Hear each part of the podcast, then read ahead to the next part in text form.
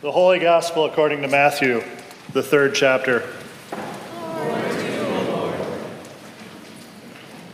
In those days, John the Baptist appeared in the wilderness of Judea, proclaiming, Repent, for the kingdom of heaven has come near. This is the one of whom the prophet Isaiah spoke when he said, The voice of one crying out in the wilderness, Prepare the way of the Lord, make his paths straight. Now John wore clothing of camel's hair and a leather belt around his waist, and his food was locusts and wild honey. Then the people of Jerusalem and all Judea were going out to him, and all the region along the Jordan. And they were baptized by him in the river Jordan, confessing their sins. But when he saw the many Pharisees and Sadducees coming for baptism, he said to them, You brood of vipers, who warned you to flee from the wrath to come? Bear fruit worthy of repentance. Do not presume to say to yourselves, we have Abraham as our ancestor, for I tell you, God is able from these stories to raise up children to Abraham. Even now, the axe is lying at the root of the tree. Every tree, therefore, that does not bear good fruit is cut down and thrown into the fire. I baptize you with water for repentance, but one who is more powerful than I is coming after me. I am not worthy to carry his sandals. He will baptize you with the Holy Spirit and fire. His winnowing fork is in his hand, and he will clear the threshing floor, and will gather his wheat into the granary, but the chaff he will burn with unquenchable fire. The Gospel of the Lord.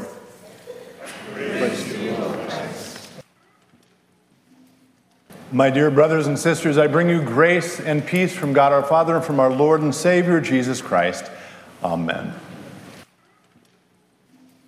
Just one note, I uh, realize I failed to mention in my welcome. If you are interested in supporting those Christmas ministries and you happen to be here this morning, you can see Deb or Pastor Valerie at the east side of the narthex. If you're online, uh, you can uh, register for all those things and sign up online for them. Um, okay, so yesterday I had the privilege of going to an exhibit at the Minneapolis Institute of Arts. I guess it's called MIA these days. It was an exhibit in partnership with a very famous gallery in Florence, Italy, called the Uffizi. Um, it's, the exhibit's called Botticelli and uh, Renaissance Florence, I think. And by any chance, I asked this last hour I, I, almost hesitate to ask, but has anyone been to that exhibit here? Oh, good. A handful of you. Excellent. Um, so, again, it is an exhibit of a lot of pieces of art from the Uffizi Gallery, most but not all of them by a, a sort of early Renaissance artist named Botticelli. I will say, uh, interestingly, this is the only place this exhibit is going to be shown, only in Minneapolis. It runs through January, so if that's the kind of thing that interests you, I would encourage you to check it out. Um, it got me thinking, though, about a, a, few things, and I will bring this back, obviously, to the readings for today. But um, among other things, it got me thinking about a trip that my wife Amy uh, and two of our sons, not Sam, who's here and still is angry about it, sorry, Sam, uh, were able to go on. Our oldest son, Luke, at the time, this is pre COVID, was doing some study abroad in Florence, and so Amy and I and our youngest son Andrew went to visit him, where we did uh, visit, among other things, the Uffizi Gallery in, in, Florence. Has anyone been to the Uffizi, by the way? Oh, so a whole lot of you have been there. Excellent. I, will lift up just a couple of, of things uh, from that trip. One, by a sort of accident or a coincidence, uh, Pastor Cheryl Matheson and her husband Mark happened to be in Florence at the same time we were in Florence, so we were able to have a lovely dinner with them. It was about a thousand degrees, and uh, it was seriously it was the hottest uh, summer I think on record in Florence. And air conditioning there is not what it is in the states. The other uh, one of the memories we have actually this may have happened after we had been to the Uffizi. Uh, if you've been to th- those kind of museums, you know there are lots of pieces of art uh, with the Madonna and Child. So our youngest son, son, Andrew, who was with us, after seeing about the thousandth of them, said, if I see another Madonna and child, I'm going to scream. Uh, or words to that effect. He did not go with us to the exhibit yesterday. Uh, anyway, so again, I'm sort of thinking about um, perspective and time, and I'll kind of focus my reflections as it relates to art, not on the pieces I saw in yesterday's exhibit, but on, a, on probably what is the most famous sculpture in the world. It happens to be in Florence. Do you know what I'm talking about? David, Michelangelo's David, that's right. So David was sculpted in, by Michelangelo in Florence, uh, 1501 to 1504. It took him three years. He was in his early 20s. He was commissioned by the people of Florence to go sort of uh, around the rim of the Duomo, the very famous cathedral in Florence. Uh, as soon as it was finished, the good people of Florence realized, oh my gosh, we have a masterpiece on our hands here. There is no way we're putting this up, you know, high on the Duomo roof. And they ended, if those of you who have been to Florence will know exactly where it is. There's still a replica that stands there today. They put it in the main city square right outside the entrance to the city hall. Here's the amazing thing that, again, the, the statue was completed in 1504. It stayed there outside, open to the elements, to rain and wind and vandalism, for almost 400 years. It was not moved into um, a museum. It's not the Uffizi, it's a place called the Accademia until 1873 when the people of Florence thought, huh, this seems to be a reasonably important piece of art. Maybe we should protect it. And so they, they, the Accademia had been open for about 100 years. They built a special room for it. So all of that, you know, the, the visit yesterday, remembering the visit to Florence, all of the art from you know 500 years ago got me thinking about how we see art like that. And rightly and appropriately we think wow it is so old. And it has been preserved so well. And it is so beautiful. All of which is absolutely true. But then i started reflecting on this and it struck me do we recognize when we come together in worship as we are now that we are reading texts filled with goodness and truth and beauty that are far, far older than anything I saw yesterday? Take the Gospel of John for today. And by the way, the second Sunday of Advent is always about John the Baptist. This is from Matthew chapter 3. And interesting, in an interesting coincidence, John the Baptist happens to be the patron saint of the city of Florence.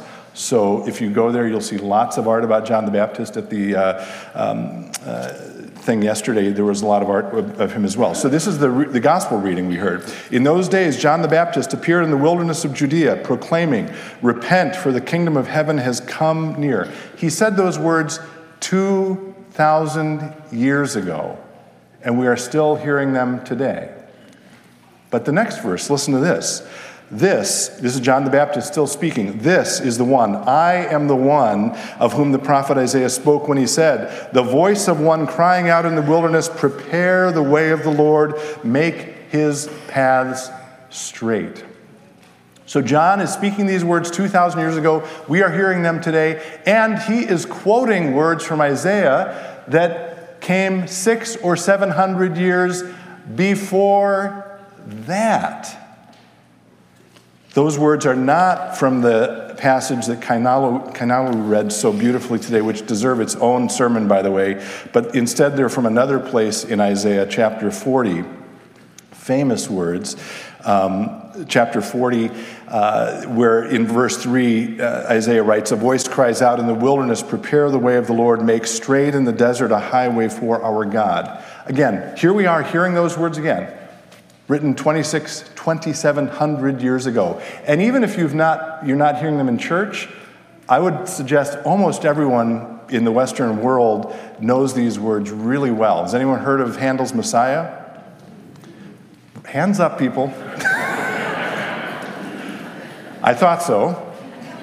Um, interestingly, the Messiah quotes Isaiah more than any other book in the Bible.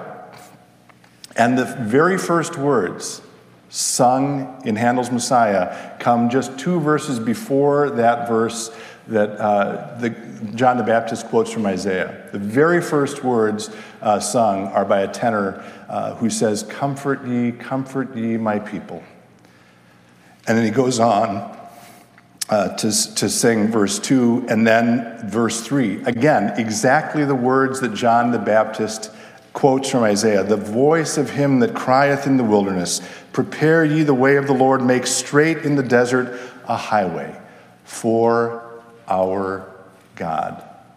When you hear the Messiah this year, remember John the Baptist quoting these words, which again go back so long in history. So I have two simple things I want to lift up about this fact that we gather together, and I'm not sure we, we fully appreciate what a miracle it is, truly, that we're able to come around these words filled with goodness, truth, and beauty, every much as David's, uh, the sculpture of David or Botticelli's artwork. So, a couple of thoughts. First, um, I'm going to use the word durable. These words are durable. They are lasting. And I am not making an argument for that, I am stating a fact. Isaiah's words have lasted 2,600 years, and people are still hearing them today. And I say this a little bit in, in uh, as a gentle response to people who often will say to me, People know what I do, it turns out, for a living. And I will hear some people say, They're not being mean, they're not being snotty. They're just, they are speaking as if they are speaking the truth. Something like, well, Tim, you know, the Bible's cute and everything. But we live in 2022. We're a little smarter than that today. We're, we're, we've come to a different place. We don't need this anymore. Folks, I am not a betting person, but if I were, and you asked me to put $100 down on what will people be talking about 500 or 1,000 or 2,600 years from now, I promise you it's going to be Isaiah and John the Baptist and yes, Jesus.